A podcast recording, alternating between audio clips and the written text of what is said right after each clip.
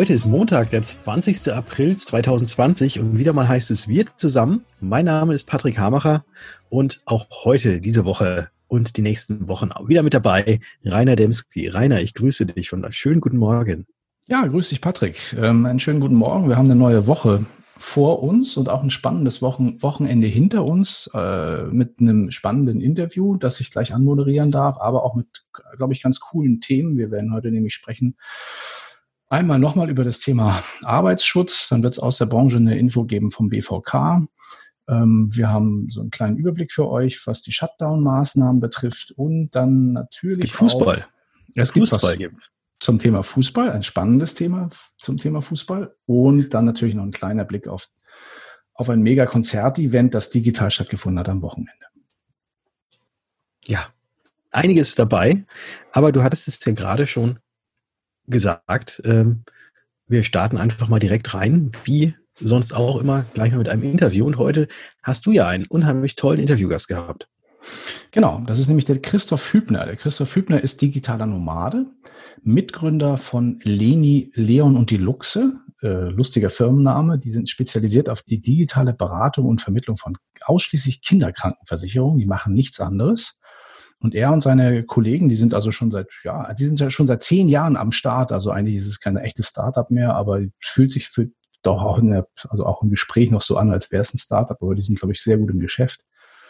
Ja, und der Christoph, der sitzt momentan im Oman fest. Da gab es auch schon mal so einen Beitrag, auf den wir auch schon mal hingewiesen haben in der Gründerszene. Ähm, der ist irgendwie jetzt ja aufgrund der Corona-Krise im Oman auf der, ja, auf seiner Weltumsegelung, will ich mal sagen, virtuellen Weltumsegelung hängen geblieben.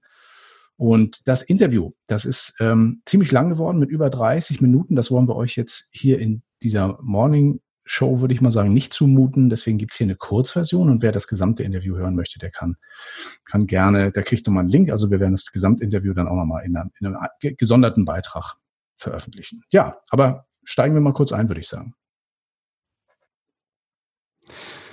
Ja, Christoph, schön, dass es klappt heute mit unserem Podcast. Sehr spontan und auf, glaube ich, die größte Distanz, die wir bisher in unseren Podcasts hatten, nämlich so knapp 7000 Kilometer in den Oman. Herzlich willkommen. Ja, danke schön. Und Grüße aus der Sonne. ja, du hast gesagt, es sind so 27, 28 Grad. Das haben wir hier noch nicht so ganz erreicht, stelle ich fest. Äh, insoweit, ja, äh, ganz, ganz hoffnungsvolle Geschichte. Mal schauen, äh, wie es sich hier entwickelt, aber wahrscheinlich nicht in dieser Form. Ja, ähm, wir wollen heute ein bisschen sprechen. Auf der einen Seite natürlich über das, was, wie ihr euer Business organisiert mit eurer Company, ähm, mit dem spannenden Namen, wo wir auch gleich drüber sprechen wollen, wie der zustande kommt. Leni, Leon und die Luchse. Und ja, wir wollen auch so ein bisschen sprechen über, wie bist du eigentlich jetzt im Oman gelandet? Wie fühlt sich das aktuell an? Das hat ja jetzt auch ein bisschen was mit der aktuellen Situation zu tun und natürlich auch über zwei, drei andere Themen, wie, sagen wir mal, wie ihr dieses digitale Business organisiert habt. Ich starte mal mit der, mit der ersten Frage. Wie bist du jetzt im Oman gelandet und wie fühlt sich das an? Ja, eigentlich war das als Zwischenstopp gedacht. Äh, ich habe die Wintersaison wieder in Südostasien verbracht. Also ich selbst habe mich vor äh, zweieinhalb Jahren aus Deutschland abgemeldet, bin seitdem permanent Weltreisender, habe mich von allem getrennt, was einen Schatten wirft und nicht in meinen Koffer passt. Der Koffer ist dafür ein kleines bisschen größer und wandert mit mir ähm, im letzten Jahr, ich glaube, die, die maximale Distanz, die ich so hatte, war zwischen Singapur und den Färöerinseln. Meinen Sommer verbringe ich am liebsten in Estland Estland, äh, da wo die Digitalisierung noch eine ganze Ecke weiter fortgeschritten ist als in Europa und die Wintersaison am liebsten da, wo es wärmer ist. Und so war ich auch diesen Winter äh, für einen Monat in Thailand, für einen Monat in Vietnam, äh, für ein paar Tage in Singapur. Und auf dem Rückweg nach Europa, wir wollten uns eigentlich mit unserem Team Ende März auf Zypern treffen, lag der Oman einfach auf der Strecke. Der stand schon ziemlich lange auf meiner Reisewunschliste und deswegen habe ich mich für einen Zwischenstopp für etwa 18 Tage hier entschieden. Die 18 Tage haben am 1. März angefangen und bis heute noch nicht aufgehört. Was man so mitbekommt, ne? aus den Medien kriegt man das eine oder andere mit, aber den Oman hatte ich bisher nicht auf dem Zettel. Wie geht denn, wie geht ihr denn da vor Ort oder sagen wir mal das Land mit der aktuellen Situation um? Also die Fallzahlen sind im Moment ähm, noch sehr klein, ähm, aber wachsen jetzt auch. Also ich glaube, der letzte Stand, den ich gehört habe, waren 500 Infizierte und drei oder vier Tote. Ähm, aber die sind hier alle ziemlich regional begrenzt und auch auf, ähm, auf klare Ursachen oder, oder Netzwerke von Leuten zurückzuführen. Ähm, das hat viel zu tun mit äh, Communities, die hier aus, ähm, aus dem Iran also Nachbarland im Norden, äh, aus Indien und Pakistan hierher kommen. Also das sind vor allem äh, Arbeiter, Angestellte im, im Dienstleistungs-, äh, im, im, Bausektor etc.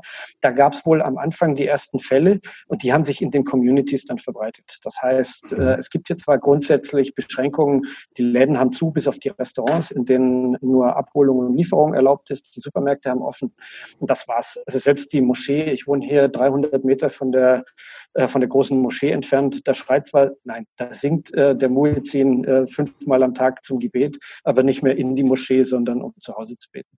Ja, kommen wir auf dein Business zu sprechen. Leni, Leon und die Luxe, wie kommt man auf so einen Firmennamen? Ja, ähm, den haben wir uns äh, jetzt auch erst nach einigen Jahren ausgedacht. Die neue Marke haben wir Anfang des Jahres implementiert. Und ähm, was wir machen, sind Kinderkrankenversicherung. Also wir sind ungebundene Vermittler. Wir haben uns spezialisiert auf Kinderkrankenversicherung und sonst nichts. Das in der ganzen Bandbreite von GKV bis PKV und alles, was dazwischen liegt. Das heißt äh, auch GKV mit Zusatzversicherung und insbesondere das Thema GKV mit Kostenerstattungstarifen. Das ist für Kinder nochmal erheblich attraktiver als für Erwachsene ähm, und dann natürlich äh, private Vollversicherung mit Beihilfe etc. Das heißt, bei uns dreht sich alles um, äh, um Neugeborene und um Kinder, die äh, wegen dem Statuswechsel ihrer Eltern zum Beispiel das Zugangsrecht zur beitragsfreien Familienversicherung verlieren. Aber ja, es sind immer, immer Kinder oder Kleinstkinder. Und da war uns wichtig, einen Markennamen zu wählen, der ja, der einfach zur Zielgruppe passt. Das heißt, äh, wir wollten weg von den üblichen technokratischen äh, Markennamen, die es in der Branche ansonsten gibt, wir wollten was, wo sich unsere Zielgruppe drin wiederfindet und was eben auch wiedergibt, ähm, wie unser Verständnis ist, mit, mit den Kunden umzugehen. Das heißt, unser, unser Team sind inzwischen ähm, neun Leute, äh, die meisten davon in der Kundenberatung. Und jeder, jeder Fall ist für uns einer, ähm, der eben mehr ist als einfach nur ein, äh, eine Nummer. Da geht's da geht's um, um Schicksale, teilweise auch um relativ tragische Schicksale oder komplizierte Fälle, die wir dann auch im Team besprechen. Also es ist ja jetzt schon durchgeklungen. Wir arbeiten alle ortsunabhängig. Ähm, das heißt, wir haben immer mittwochs vormittags um elf deutscher Zeit unser, unser Zoom-Meeting, ähm, wo wir dann alles Mögliche besprechen. Also das, das Meeting ist dafür da, ähm, auch so die üblichen Gespräche an der Kaffeemaschine zu ersetzen, die es bei uns in der Firma eben einfach nicht gibt. Deswegen ist das, äh, geht auch oft über das einfach äh, Geschäftliche hinaus. Also wir reden auch über Beziehungsprobleme und alles Mögliche, aber wir diskutieren da eben auch Fälle. Das mhm. heißt, wenn ein Fall wie, äh, wie Leni oder Leon im Team aufpoppt, ähm, dann fiebern da alle mit, dann machen sich alle Gedanken über kreative Lösungen. Und ähm, Leni und Leon ähm, sind zwei Fälle, die wir ausgesucht haben, jetzt auch für den Markennamen, nicht nur, weil sie, weil sie phonetisch eben sehr schön zusammenpassen. Äh, mit den Luchsen, äh, das sind dann wir, also das schlaue Tier, das die, das die Lösung findet. Aber Leni und Leon sind beispielhaft ausgewählte zwei Kinder, die ähm, für das ganze Team wichtig sind. Ja, okay. Ähm, aber sagen wir mal so, das ist ja, das klingt ja nach einem unglaublich individuellen Kundenservice den ihr da leistet. Ne? Also Schon, also zumindest in diesen beiden Fällen. Ich weiß ja nicht, wie das jetzt, äh, sagen wir mal, en gros läuft, aber grundsätzlich mal, wenn ihr das alles virtuell und digital macht und alles übers Netz und so, ne, wie läuft das? Also wie kriegt man das, wie macht man das?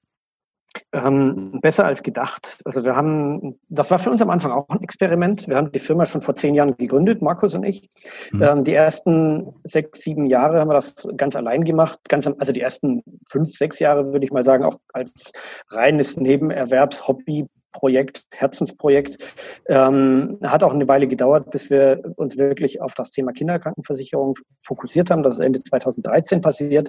Und bis wir damit angefangen haben, erfolgreich zu werden, hat es nochmal ein paar Jahre gedauert.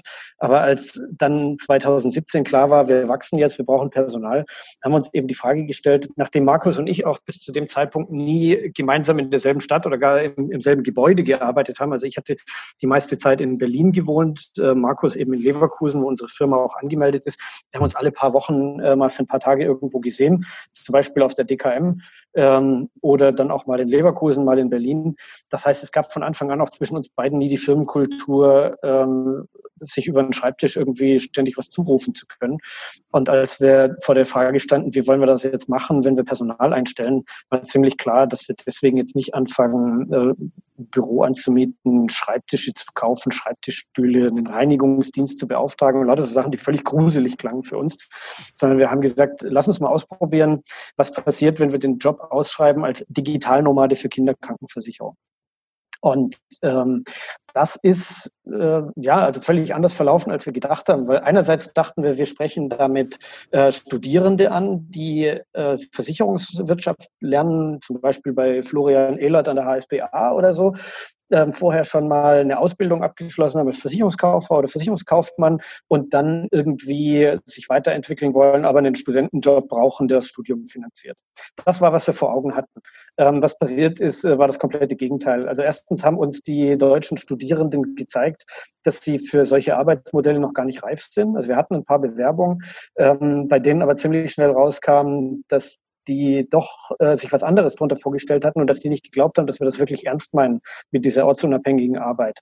Ähm, äh, die wollten doch irgendwie einen Vorgesetzten, der an der anderen Schreibtischkante sitzt und denen erklärt, wie die Arbeit funktioniert. Aber womit wir dann sehr erfolgreich waren, war äh, uns auf Leute zu konzentrieren, die tatsächlich äh, schon eine Menge äh, Berufs- und Lebenserfahrung mitbringen ähm, und und sich eben auch selbst organisieren können. Das heißt also, unser Personal, das wir bis jetzt eingestellt haben, sind im Prinzip durch die Bank Leute, die alle früher mal in der Versicherungsbranche gearbeitet haben, ihren Abschluss da gemacht haben, ein bisschen Berufserfahrung gesammelt und dann aber raus wollten aus diesem typischen 9-to-5-Job äh, mit Büro und jeden Tag dahin fahren und immer die gleichen Leute sehen. Ähm, die haben dann äh, mit der Branche abgeschlossen, weil sie gesagt haben, gut, innerhalb dieser äh, stocksteifen, konservativen Branche werde ich niemals einen Job finden, der mir diese Freiheit ermöglicht, ortsunabhängig zu arbeiten und haben dann irgendwas anderes gemacht, sind in die Weltgeschichte gegangen. Also unser, unser erster Angestellter, der Jakob, ähm, der äh, hat äh, Versicherungskaufmann gelernt, ich glaube, in, in, Bayern, bei der, bei der Versicherungskammer Bayern. Mhm. Ist dann zum Studieren nach Österreich gegangen, äh, ist dann ins Ausland, äh, war in Mexiko, in, in China, in, in Thailand ähm, und ist dann ähm, mit einem Sohnemann zurückgekommen nach Deutschland Mhm. Ähm, hatte zwischendrin auch sein eigenes Business hier und da und hatte dann aber äh, die Möglichkeit gesehen, bei uns mit seiner ursprünglichen Berufserfahrung und mit seiner Lebenserfahrung einen Job zu starten, der vor allem auch familienfreundlich ist. Also Jakob ist nicht der einzige äh, Papa äh, bei uns im Team. Wir haben noch mehr. Unsere Anne hat auch eine Tochter ähm, und die können bei uns nicht nur bei freier Ortseinteilung, sondern auch mit völliger Arbeitszeitanarchie ihre Arbeit rund um die Kinderbetreuung legen. Wahnsinn, ja. Also eine coole Geschichte, muss ich ganz ehrlich sagen. Also, so will ich mal so global drüber gestülpt, würde ich mal sagen. Also es klingt für mich nach einer ganz tollen Mixtur aus Empathie und Technologie und, äh, und auch persönlichem Engagement und, und auch wirklich dahinter stehen, dass man also auf diese Weise ähm, das Business organisieren möchte und kann. Cool. Ähm, ja, ich würde bevor es den Rahmen sprengt für eine Morningshow, wir haben ja morgens immer ein bisschen, die Leute müssen ja auch noch äh, dann, dann, irgendwann in, in, in, den richtigen Job, ähm, sage ich mal schon mal sehr, sehr vielen lieben Dank für, für diese tollen Informationen. Was mich nochmal so jetzt interessiert abschließend ist, wie sieht denn die nächste Planung aus? Also wann geht's denn wo, woanders hin? Ich will nicht sagen nach Deutschland, aber woanders hin? Mhm.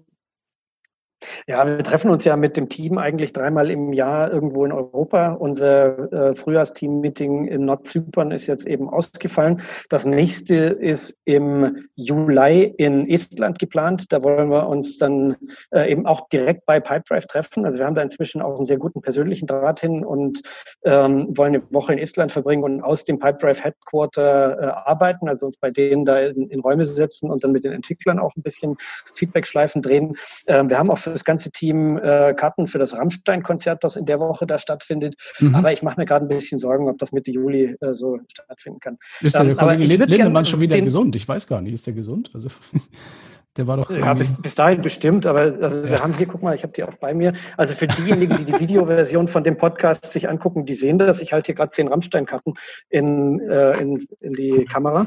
Ja. Ähm, ansonsten wird das halt irgendwie verschoben. Aber ich würde tatsächlich gerne noch einen Gedanken äh, zum Schluss als Schlusswort den Vermittlern mitgeben, die jetzt hier zuhören und äh, wie du es eben gesagt hast, sich dann vielleicht jetzt in ihre morgendliche Arbeit stürzen.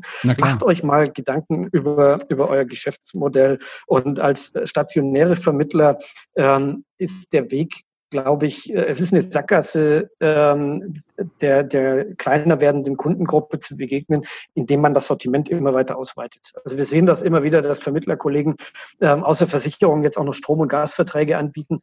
Ja. Und am Ende haben die dann zwar alles im Sortiment, aber von nichts eine Ahnung und das mögen die Kunden nicht. Es gibt zwar Kunden, die äh, nach wie vor großen Wert legen auf den einen Vermittler, ähm, den sie persönlich kennen, der mal nach Hause kommt und bei dem sie alles aus einer Hand kriegen, aber der Anteil derer, die lieber für jeden Spezialbereich den absoluten Experten gern hätten, der wird immer größer.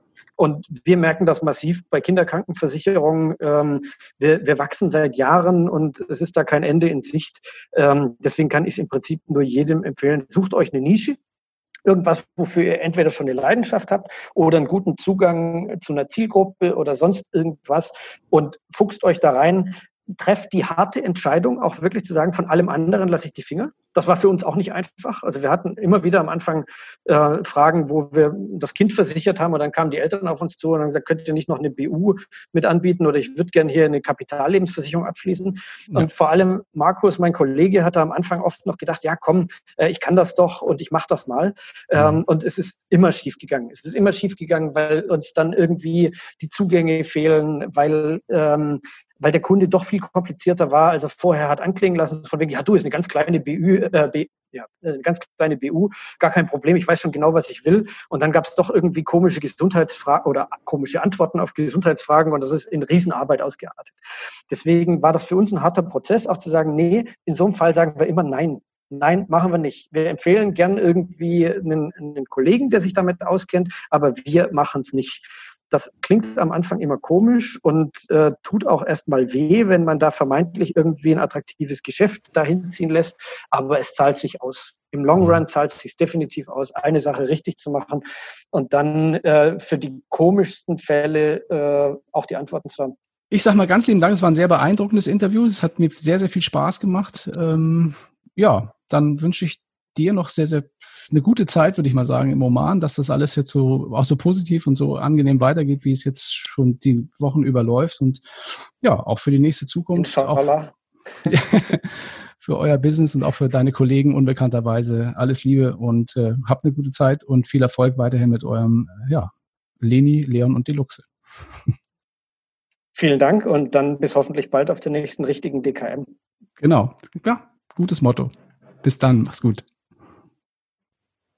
Ja, auch von mir ein ganz herzliches Dankeschön an Christoph für das Interview. Und wie Rainer ja anfangs schon gesagt hat, das ganze Interview gibt es eben auch nochmal bei uns in unserem, unter unserem Beitrag verlinkt. Und da erfahrt ihr dann noch mehr, wie es denn so im Oman und um den Christoph gestellt ist. Bleiben wir aber mal in der Branche und zwar gibt es eine aktuelle Diskussion oder in der aktuellen Diskussion um Hilfen für Unternehmen im Zuge der Corona-Krise. Und da hat sich der BVK ebenfalls mit eingeschaltet und der Verbandspräsident Michael Heinz hat sich dazu direkt an die Bundeskanzlerin gewandt und spezielle Hilfen für Vermittler angeregt. Es sei, so Heinz, im Verband bereits erkennbar, dass die aktuelle Situation erhebliche Einbuße beim Neugeschäft mit sich bringe. Und was er da genau gesagt hat, wie die Publikation ist und was die Pressemitteilung ja, sagt, das Ganze haben wir euch hier unter unserem Beitrag verlinkt unter dkm365.de slash wir zusammen. Genau. Ja, bleiben wir noch in der Branche. Ähm, Thema Arbeitsschutz. Da hatten wir ja letzte Woche auch schon äh, einiges dazu äh, publiziert. Ähm, nun hat in einem aktuellen Beitrag die Pro Contra am Sonnabend äh, zusammengefasst, welche Maßnahmen im Arbeitsschutz insbesondere beim Maklerunternehmen jetzt äh, idealerweise umgesetzt werden sollten.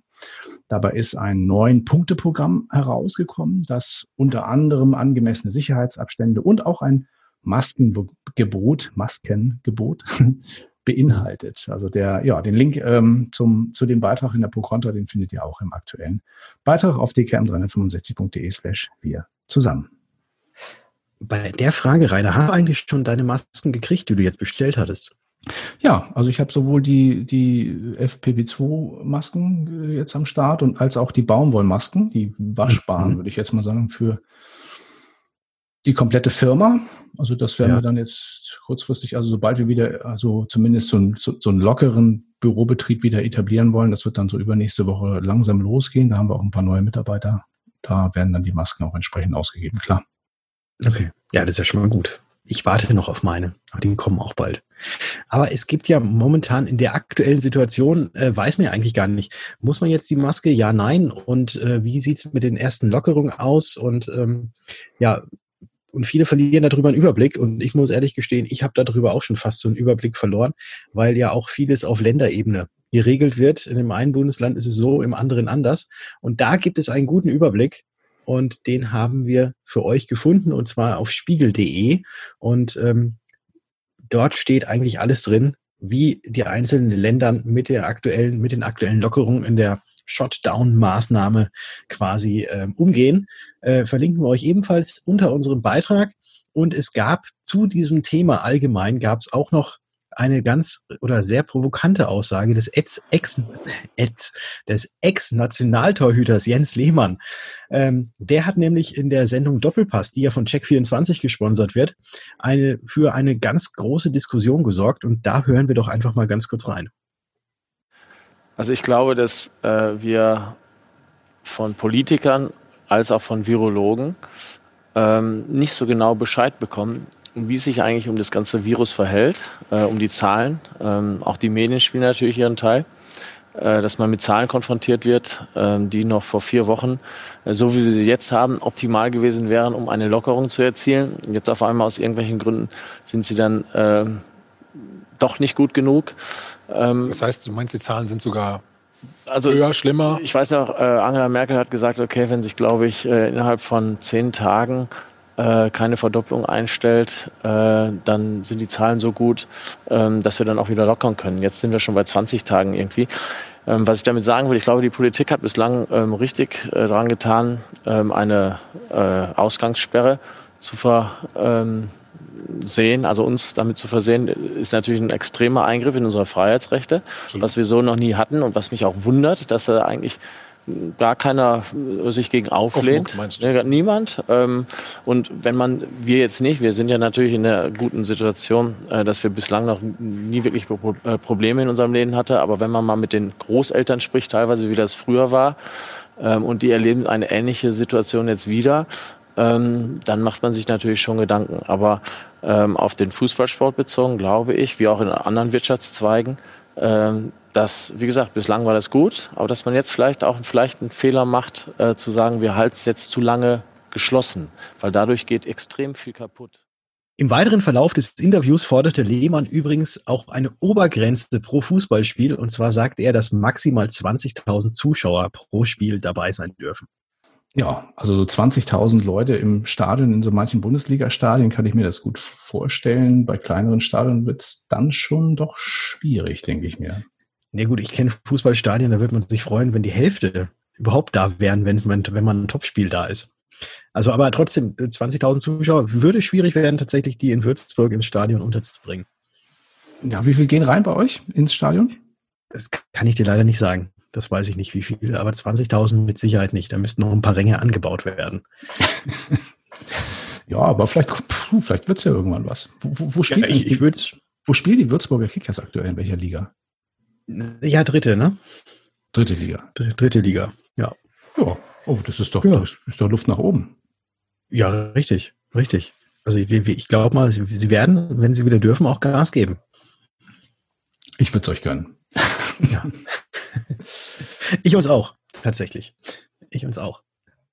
Ja, wir bleiben, äh, gehen vom Sport, also wir bleiben in der Unterhaltung, gehen vom Sport hin zur Musik. Und zwar gab es am Wochenende ja ein Mega-Event im Internet äh, zu bestaunen und auch äh, zu bewundern. Da war ja das One World Benefizkonzert, unter anderem mit Stars wie Lady Gaga, Billie Eilish, Celine Dion, Leng Leng und auch den Rolling Stones äh, und noch vielen anderen am Start. Das Ganze lief über acht Stunden im Livestream auf verschiedenen Plattformen und die, die Künstler haben quasi ja aus, die, aus ihrem eigenen Wohnzimmer in unsere und eure Wohnzimmer gespielt. Ich weiß nicht, ob der eine oder andere von euch mal reingehört und reingeschaut hat.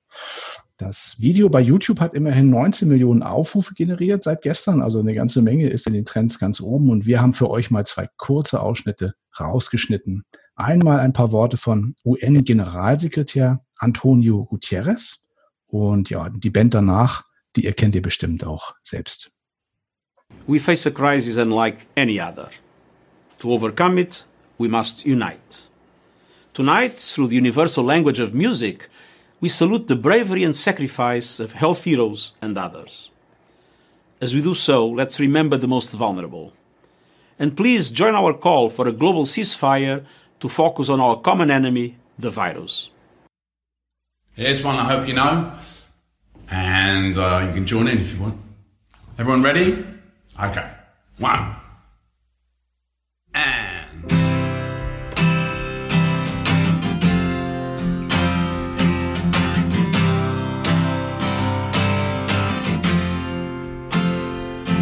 Well, I saw her today at the reception.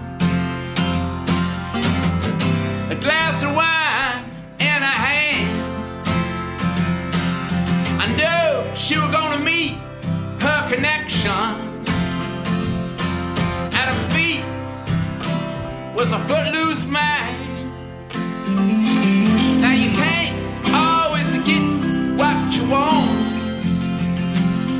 Now you can't always get what you want. Now you can't always get what you want. But if you try sometime, you just might find you get what you need. Oh yeah, you get what you need. So I went down to the demonstration.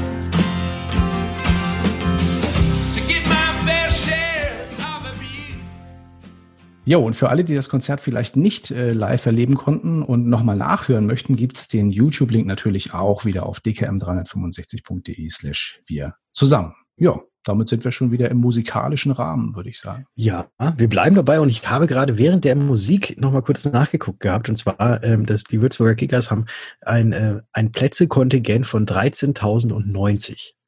Also sieben, knapp 7.000 mehr äh, fordert Jens Lehmann. Und fordere ich auch, dass künftig auch 7000 Leute mehr ins Stadion von Würzburg kommen.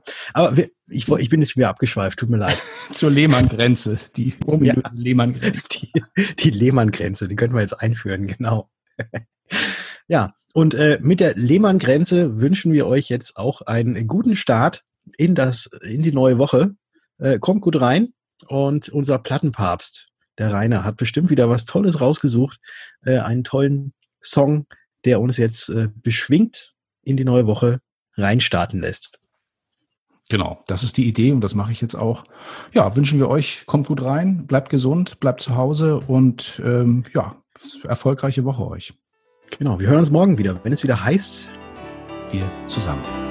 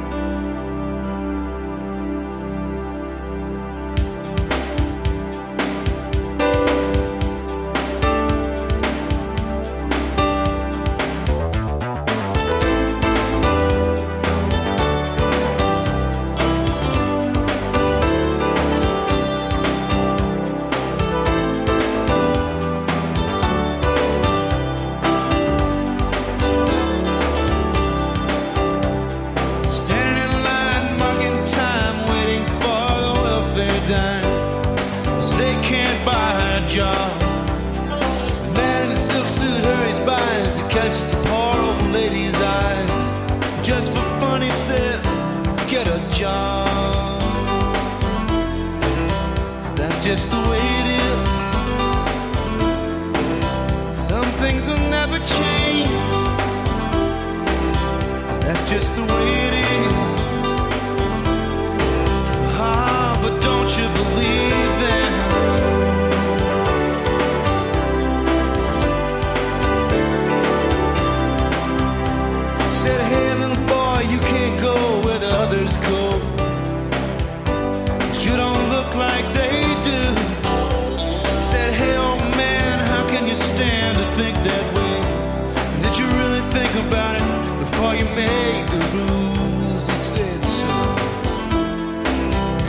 It's just the way it is. Some things have never changed. That's just the way it is. Oh, but don't you believe?